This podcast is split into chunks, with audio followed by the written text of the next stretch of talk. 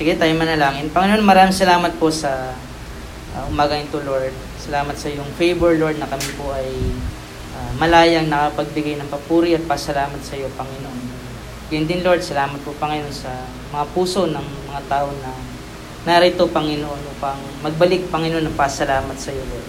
Salamat po, Lord, sa umaga ito na muli ay makapakinig din yung salita, Lord. At kaya po ay mariremind kung paano po kami, Lord God, susunod sa yung uh, magsasubmit sa iyong kalooban, Panginoon.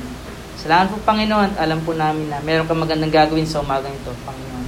Salamat po, in Jesus' name pray. Amen, then amen. Sige, bago po kayo umupo, ay batiin niyo po yung mga hindi niyo nakasama sa tahanan niyo. Sige, mag-good morning kayo. Pwede ba bukas yung ilaw dito?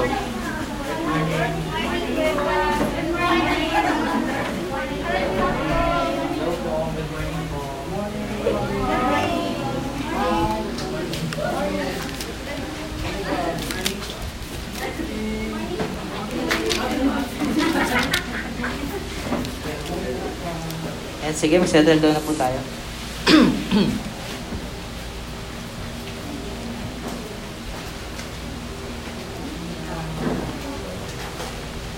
Amen. Sino excited sa umaga ito? Amen. Yan. So, napaganda ng topic natin ngayon. And uh, nilagyan ito ng title na ano eh, uh, submission. Submission and uh, obedience sa ating Panginoon. So when we say submission sa ating Panginoon, ito yung uh, nagpapasakop tayo kung ano man yung kalooban ng ating Panginoon. No? Sabihin nun, uh, kung ano man yung ninais niya, yun ay tinatanggap natin, ina-accept natin. And meron tayong ano magandang pag uh, verse na uh, o kwento di sa Bible sa Mark sa Mark chapter 7 verse 31. Yan, babasahin natin. Sa screen natin, meron ba? Yan. Basahin natin sabay-sabay, simulangin sa screen. Then Jesus left the city of Tyre and went across Sidon. Now the sea of the lake and return to the Decapolis. Sige, tuloy niyo po.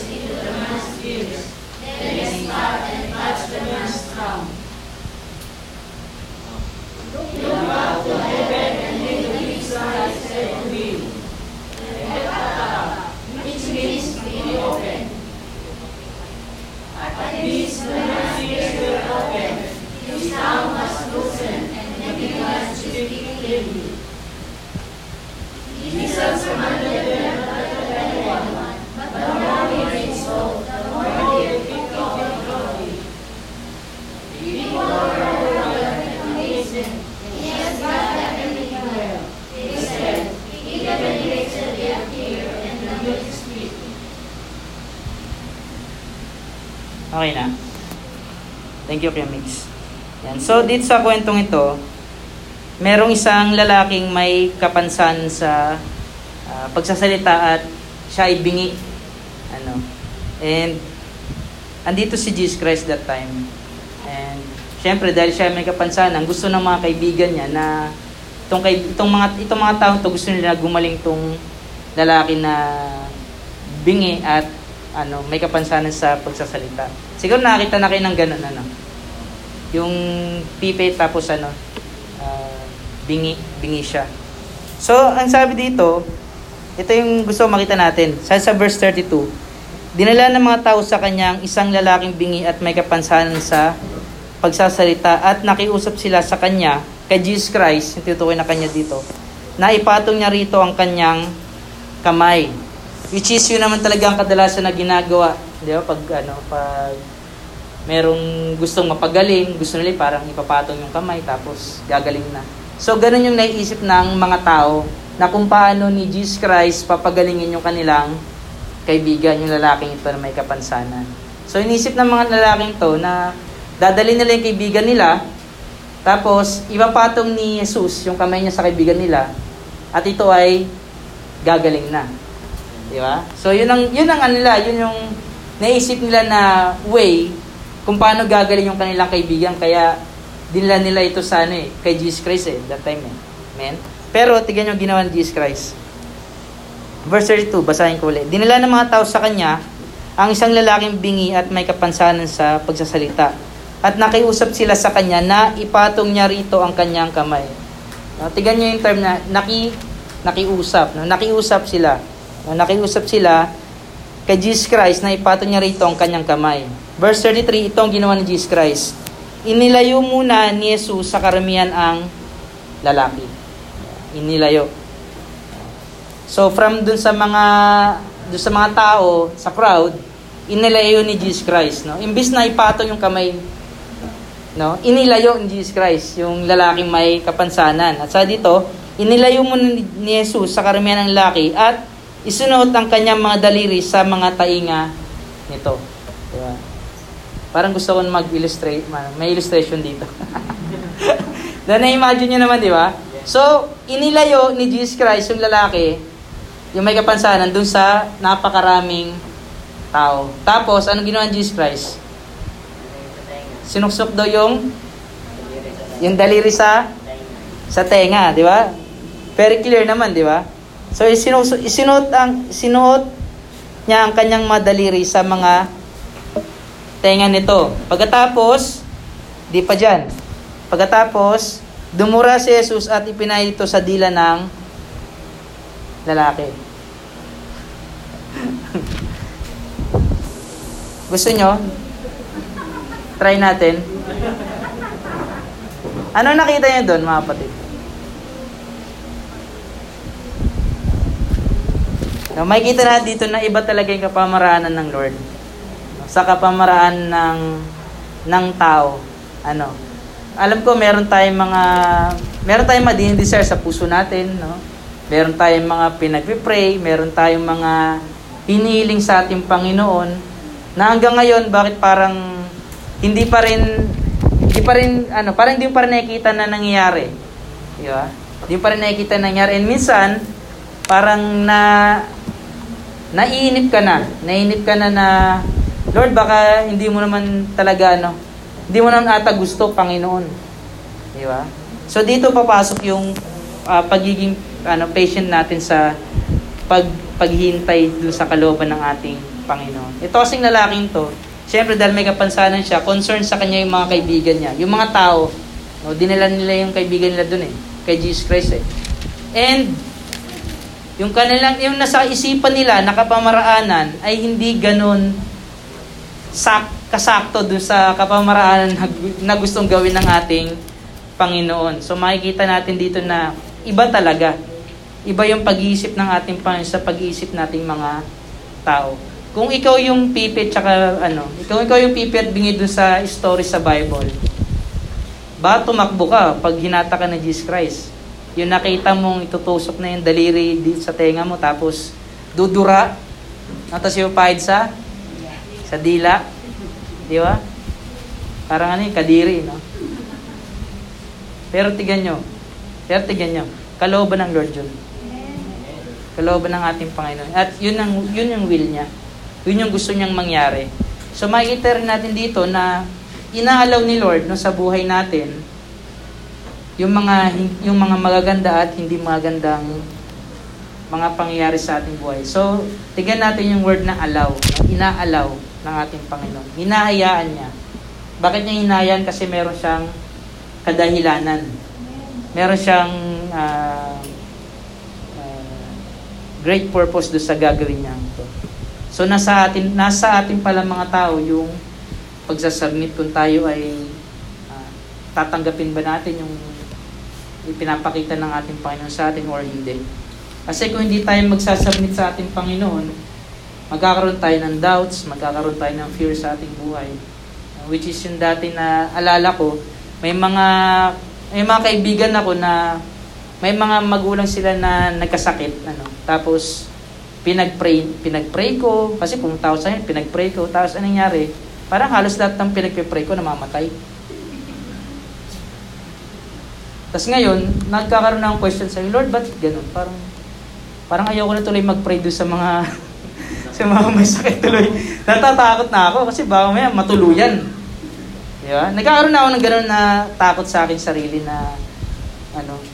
Pero yung natutunan ko yung yung verse na to, natutunan ko yung uh, salita ng ating Panginoon na uh, nandun yung meron tayong kakayanan, no? meron tayong hindi dapat mawala yung pananampalataya natin and dapat hindi rin mawala yung pagsasubmit natin sa kalooban ng ating Panginoon. Well, kung yung ako yung nagpe-pray doon sa mga, doon sa mga uh, kamag-anak, mahal sa buhay ng aking mga kaibigan, talaga nananampalataya ako na sila gagaling. Tapos biglang mamamatay, no? Tapos magkakaroon ng question, Lord, ba't ganun? Nag, ano naman na, totoo naman yung panalangin ko, Panginoon na. Alam mo naman yung motibo ko sa pag-pray ko. Pero ba't ganun pa rin nangyari? Ano? So, doon ngayon papasok yung pagsasubmit natin sa kalooban ng Panginoon. Parang katulad nito, yung sa ating eleksyon. Di ba? Dahil mga religious na uh, organization na nagkakaroon ng ano eh, para mapagtatalo no, patungkol sa kung sino mamuno sa ating bansa. Di ba? Ewan kung na, narinig nyo sa uh, television. No? So meron doon mga religious uh, organization na sinasabi nila na dapat dapat daw ang may dato ang iboto ng mga tao yung kalooban ng ating Panginoon. Di ba? At meron nagsabi doon na ang kalooban ng ating Panginoon ay si ganito, si ganyan, si ganito, si ganyan. Di ba? Sinasabi nila na yun daw ang kalooban ng ating Panginoon. So ngayon, kung uh, kung titigan natin ngayon, no, na meron tayong mga pinag-pray na, di ba, na leaders ating bansa, eh natalo. Di ba? Tapos ngayon, yung nanalo, yung kalaban yung ano, kalaban yung partido, no? Tapos ngayon sabihin nyo, hindi, hindi kalooban ng Lord yan. That ito yung binoto nyo. Di ba? May mga ganon. So, paano masabi hindi kalooban ng Lord yun? Iyon yung nangyari. Di ba? So, dyan uli papasok yung pagsasubmit natin sa ating Panginoon. Kung sino ang iniluklok niyang leader, yun ang kagustuhan niya. Eh, sa Duterte nga, hindi mo nga gustong leader dati yun eh. Di ba? Pero nag-submit tayo. Pinag, dapat ang ginagawa natin, magsasubmit tayo sa ating authorities, ipag-pray natin siya. Hindi na yung, wala na dapat sa atin yung ano, wala yan, Lenny pa din ako, Lenny. Sige, hindi ka makamove on. May presidente na nga tayo eh, Lenny ka pa din, Lenny. Kahit hindi ko da, hindi ko binoto si ano, yung BBM natin, yung BBM natin ngayon, ano. Pero ngayon pinag-pray natin dapat siya. No na siya ay dapat ay uh, magkaroon ng takot sa Lord, talagang mag, uh, ibigay niya yung buong makaya niya para sa ating bansa. Ganun dapat ang ginagawa ating mga Kristiyano. Hindi yung hindi nanalo yung binoto natin, hindi yan kalooban ng Lord. Di ba? Andyan na eh. Sabihin kalooban na ng Panginoon yan. Kaya maayos yan o hindi maayos na presidente, yan ang nilagay ng Panginoon dahil meron siyang layunin, meron siyang purpose dyan. Di ba? And kung i-relate naman natin sa ating pamilya, Lord, bakit ganito ang pamilya ko? Kalooban ba sa akin, Panginoon, na talaga maghirap ako? Kalooban ba sa aming mga uh, mga anak mo, Lord, na kami ay mag-struggle, Panginoon? Di ba? Eh, mga ganun rin siguro kayong tanong. Lord, akala ko ba mahal mo ako? Bakit naranasan ko itong mga bagay na to? Di ba? Tapos ang drama-drama pa, nag-walling ka pa eh. No? Bakit? Di ba? So mga anak, no, kaya lagi natin tatandaan kung bakit napaka-importante ng pagsasubmit sa ating Panginoon. No? Kasi pag nag-submit ka, natu- natutunan natin no, yung, uh, yung language ng pagsasubmit sa ating Panginoon. Pag natutunan natin yun at naunawaan natin ng buong puso yung pagsasubmit sa ating Panginoon, ano eh, magkakaroon, magkakaroon tayo ng kapayapaan sa ating puso. Magkakaroon tayo ng kapayapaan sa ating puso. Hindi tayo hindi na tayo mamuhay sa uh, pagkatakot, hindi na tayo mamuhay ng may doubt sa ating Panginoon, which is nangyayari sa iba. Pag meron nangyayari sa lang hindi magandang sitwasyon, nagkakaroon sila ng question sa Lord. Diba? Nagkakaroon sila ng doubts. Kaya napaka-importante nito na tayo ay mag-submit sa kalooban ng ating Panginoon. Itong lalaking ito, hindi siya bulag eh. Which is, nakikita niya kung anong gagawin niya, uh, ginagawa ni Jesus sa kanya. Yung tinusok ng ganyan, tapos dinuraan sa di, dinuraan, di ba? Tapos pinahid sa dila. Alam niya yun. Pero pumalag yung lalaki? Tumakbo ba yung lalaki? Ayoko. For the ew. Yeah. Ew, di ba?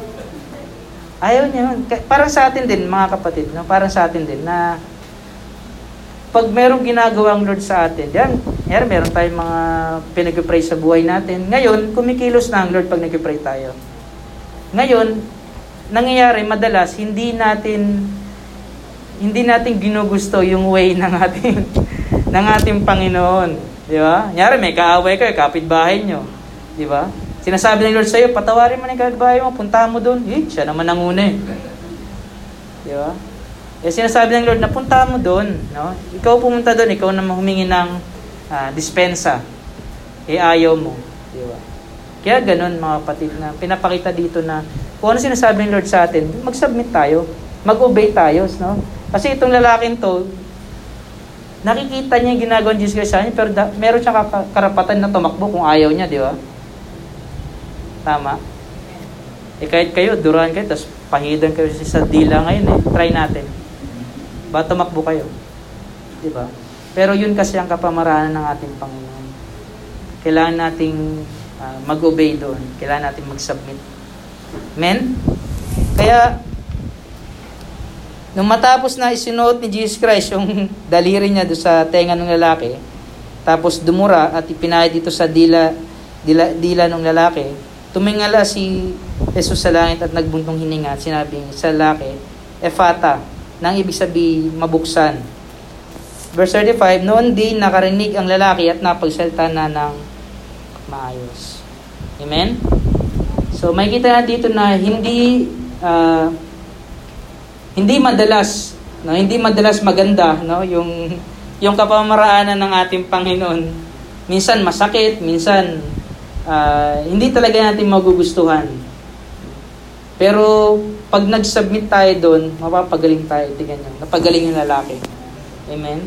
Kasi kung tunay yung puso mo no, sa pagsasubmit sa ating Panginoon, kahit anong gawin niya sa'yo, kahit anong uh, pag-mold ang gagawin ng ating Panginoon sa'yo, sa buhay mo, pagtitrim niya sa buhay mo, kung ano yung mga bagay na inalis niya sa buhay mo, na hindi nakakatulong sa'yo, is ano uh, susunod ka pa din.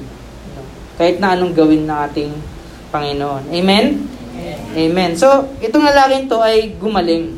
No? Gumaling. At sa uh, mga oras na ito, alam kong meron dito sa atin na katulad na itong lalaking to na merong uh, pangailangan. Merong pangailangan na siguro uh, kagalingan or merong sugat sa family meron kayong mga pinagdaraanan ngayon na hindi maayos ngayon ang mga puso nyo. Meron kayong mga doubt sa ating Panginoon. At yan ay uh, papagalingin ng ating Panginoon. Ano? Amen? Yan. So, very short lang. Very short lang talaga ang uh, message na ito. At gusto kong basahin yung Isaiah 55 verse 8. Basahin natin sabay-sabay simula ngayon. For my thoughts are not your thoughts, your ways, my ways, declares the Lord. So, sinasabi ng ating Panginoon dyan, ang aking kaisipan ay hindi nyo, hindi nyo kaisipan. At ang kanyang mga kapamaraanan ay hindi, nat, hindi katulad ng ating kapamaraanan. Amen? Kaya, may kikita din natin dito sa verse na yan, sa Isaiah 55 verse 8, na ang tao limited. Amen. Ang tao limited. Limited tayo. Limited yung lakas natin. May mga bagay tayong control. May mga bagay tayong hindi control. Which is yun ang... Uh, minsan bumabagsak ang Kristiyano sa part na yon. Ginagawa ni Kristiyano yung mga bagay na dapat na gawin ni ng ating Panginoon. at, gina, at pati yung bagay na kinokontrol niya. No? So pinagsasabay niya. So parang katulad sa akin dati, pinag-pray ko yung family ko no, na makilala sa ating Panginoon ginagawa kong best ko eh. Na mahikayat sila, ginagawa ko yung mga kapamaraan ng alam ko para sila ay uh, makadalo sa church, para maintindihan nila yung mga bagay na gusto kong ipa, ipaintindi sa kanila. Ano? Tapos dumating yung time, nangihina na ako, parang uh, nawawala na ako ng ah, lakas para ipagpatuloy yung pananalangin, ipagpatuloy yung pag-reach out sa aking pamilya, sa aking mga kapatid. No, dumating na rin ako sa punto na gano'n na gusto ko nang ano, gusto ko nang sumuko. Kasi wala naman Lord na nangyayari. Wala nangyayari. Di ba may mga ganun din ba kayo mga panalangin? Na parang hanggang ngayon, di pa rin Panginoon nangyayari. Bakit kaya? Ano? So ngayon, dahil patuloy ko silang pinag-pray, ano, at lagi ako in-encourage ng uh, ni Daddy, no, pastor doon, na magpatuloy ko ano naman yung nasimulan ko sa pananalangin. At umabot lang naman ako ng isang dekada sa pananalangin sa aking uh, family. And sinasabi ko sa inyo mga kapatid, no, worth it. Worth it ang uh, pag ikaw talaga ay nanalangin ng walang walang tigil, ng walang humpay.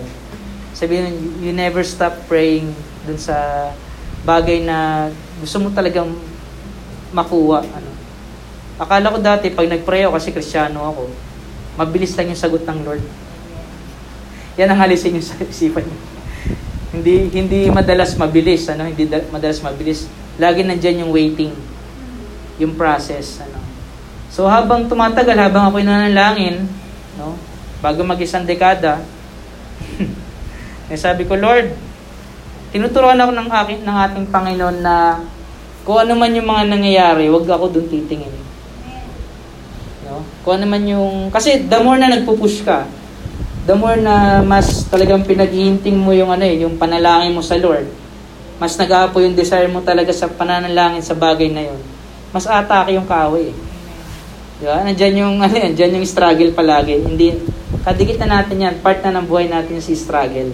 Part na ng buhay natin si problems ano, sa ating buhay. Lalo-lalo pag tayo sumusunod sa ating Panginoon. Hindi mo hindi hindi mawawala 'yan.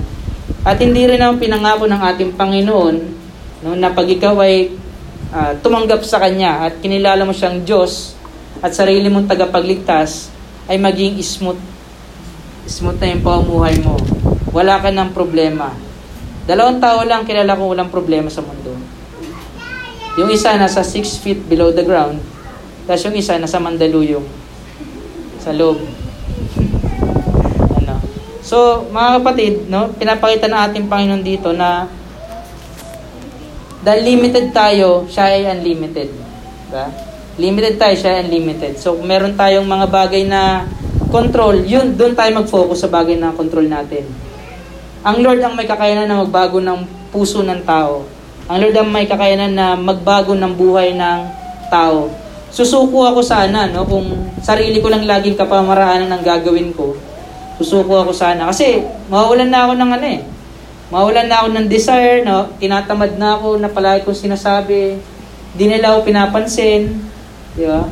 sa family ko, parang sino ka ba? Tapos parang ang dating, ang dating ko sa kanila, self-righteous. Kaya, ang hirap, lalo-lalo na pag family, sa family man galing ang persecution. Amen? Kaya matutu- matutunan mo talaga habang ikaw inanalangin, matutunan mong magtiwala sa ating Panginoon. Kahit na nakikita mo walang nangyayari. Naalala niyo si Abraham? Di ba ano yung, yung pinag, pinag-pray ni Abraham yung kanyang anak na si Isaac. Di ba? Napakatagal na panahon. Kapatid, napakatagal na panahon. Tumanda na lang sila Abraham. Wala pa, wala pa rin talaga. Pero ang Lord ang nangako kasi sa kanila eh, na magkakaroon siya ng anak. At ang lahin, ang lahin nito ay mag, ay sindami ng bituin sa langit, di ba? Kaya yun ang pinanghawakan ni Abraham. Ano? Kaya nung ibinigay na ni Lord si Isaac, at biglang nagutos ang ating Panginoon, ano? Ang tagal mong pinag-pray, no? Tapos biglang sabihin ng Lord sa'yo, ihandog mo sa akin sa Isaac. Di ba? Ihandog mo sa akin sa Isaac. Yung kaisa-isa mong anak at pinakamamahal mong anak. Tapos anong ginawa ni Abraham? Sa tingin ko, kahit hindi nakalagay sa Bible, no, kung anong pinagdadaan ni Abraham, kung kayo yung tatay ni Abraham, ano mararamdaman niyo? Siguro may struggle pa din kayo. Bakit Lord? Ang tagal kong pinag-pray ko. Tapos gusto mo ihandog ko sa'yo. Pag sinabi kasing ihandog, dahil sa Old Testament yan ay ano eh, uh, papatayin, parang uh, sacrifice no, para sa ating Panginoon. Burnt offering para sa ating Panginoon. So, ganun ang gagawin niya kay Isaac. Di ba? Kay isa-isa mong anak, tapos gusto ng Lord na i-offer mo sa kanya. So ito ay ano, ito ay test kay Abraham, no? Ito ay test ng kanyang pananampalataya sa ating Panginoon. Kung si Abraham ay nakatingin ba natingin ba dun sa blessing ng Lord o natingin si Abraham dun sa blessor? No, parang sa atin, kung ano man yung pinagkakalob ng Lord sa atin ngayon, kung meron ka mang magandang kotse, meron kang magandang bahay, yan ay blessing ng ating Panginoon sa atin. Amen? Pero tinitingnan, tinitingnan natin pa yung saan tayo nakatingin. Doon sa mga pinagkakalob niya sa atin o doon sa sa kanya na nagkaloob ng mga bagay na yan sa atin.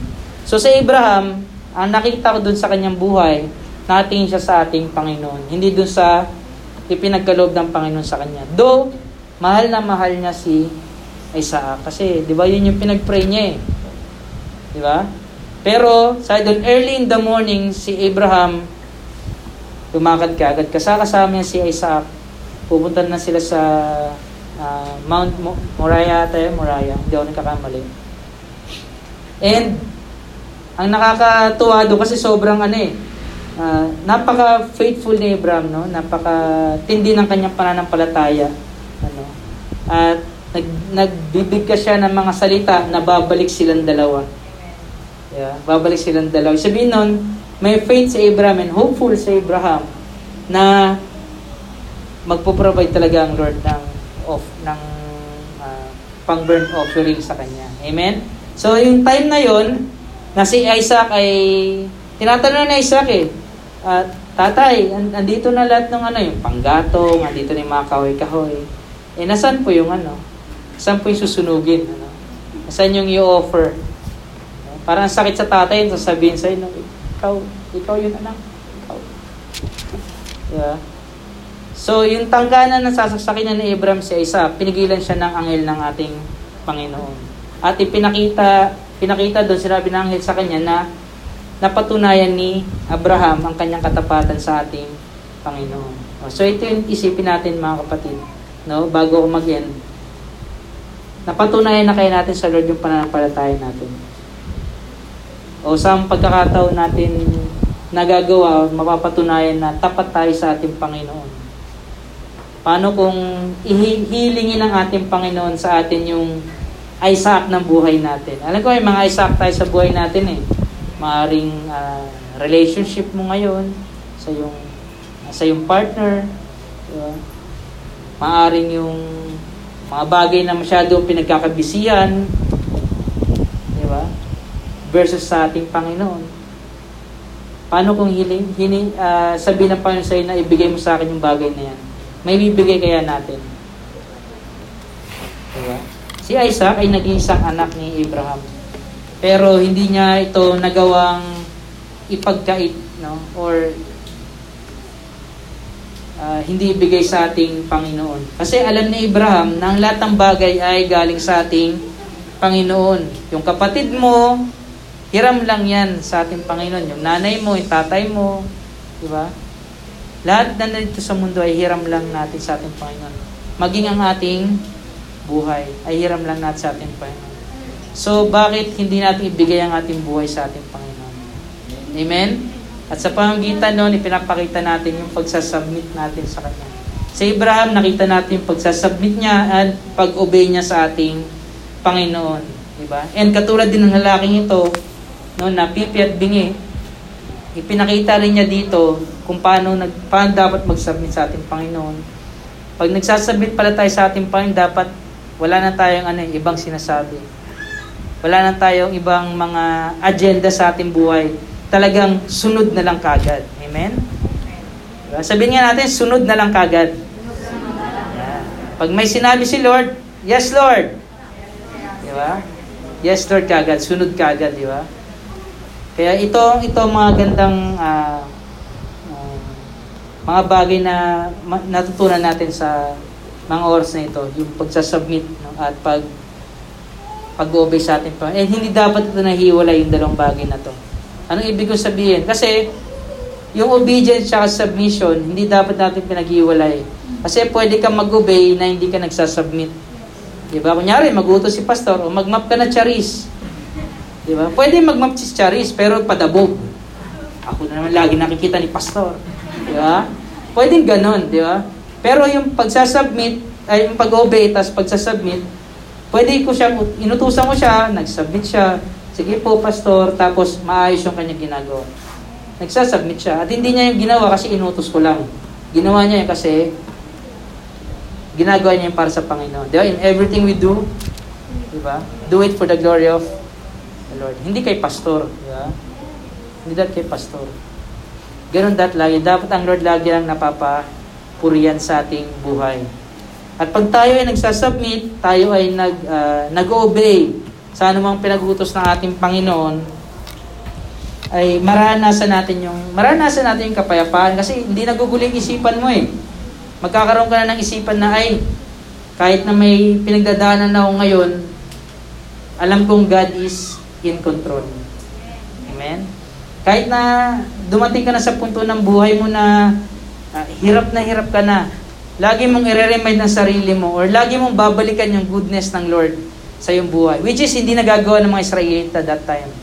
Yung Israelita, inilabas sila ng Lord sa Egypt kasi sabi ng Lord, narinig ko ang inyong mga uh, daing. Di ba? Kaya gusto ko kayong tulungan. So, ano ginawa ni Lord? Pinadala si Moses, si Aaron, para ilabas sila sa Egypt. Di sobrang thankful nila. Di na sila slaves, di ba? Pinalaya ng ating Panginoon yung, mga, yung bayan ng uh, yung Israelites. Inilabas niya doon. Tapos, yung naglalakbay sila, ayan na si reklamo. Yan, nagreklamo sila. Ba't mo pa kasi kami dinala dito? Ang sarap-sarap ng buhay namin doon, nakakain kaming karne. Dito, wala kayong makain. Di ba? Nagreklamo ka agad. Nakakalimutan ka yung ginawa ng Lord sa kanila. Di ba? Parang ganun din kasi tayo eh. Pag may ginawa ang Lord sa atin na mabuti, sa mga susunod na, sa susunod na mga araw, pag nag struggle tayo, nakakalimutan natin na mabuti pala si Lord. So that, i-remind natin lagi ang sarili natin na mabuti ang ating Panginoon. Pag dumating ka na sa punto ng buhay mo na halos parang pasuko ka na, i-remind mo ang sarili, i-remind natin yung sarili natin sa mga bagay na maganda na ginawa ng ating Panginoon. Balik-balikan natin. Balik-balikan natin. Para ma-realize natin na mabuti pala ang Lord. Kaya sa pinagdadaanan kong ito, hindi niya rin ako pabayaan. Amen? Amen. So tayo tayong lahat dito na ako mag ano, mag-end. Gusto ko mag-pray, no? Mag-pray sa mga sa oras na ito ng panalangin ng pagsasubmit ano, pagsasubmit sa ating Panginoon kasi alam ko marami sa atin dito na maaari nag-obey sa Lord pero hindi nagsasubmit. Amen. Amen. Kaya sa mga oras daw tayo ay manalangin. Panginoon, maraming salamat po Salamat po sa napaganda mong mensahe, Panginoon, na nagpapakita sa amin, nagpapaalala sa amin, Panginoon, kung paano dapat kami uh, mag-submit, Panginoon, sa iyong kalooban, Lord. Kung paano kami mag-obey, Panginoon, sa iyo.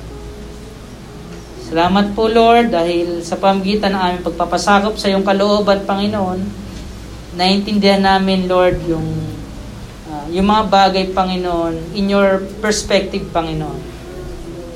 Kaya, dalangin din namin, Lord, na bigyan mo kami at buksan mo, Lord God, ang aming mga spiritual na mata, Panginoon, na makita namin ang mga bagay, Lord, na nakikita mo, Panginoon.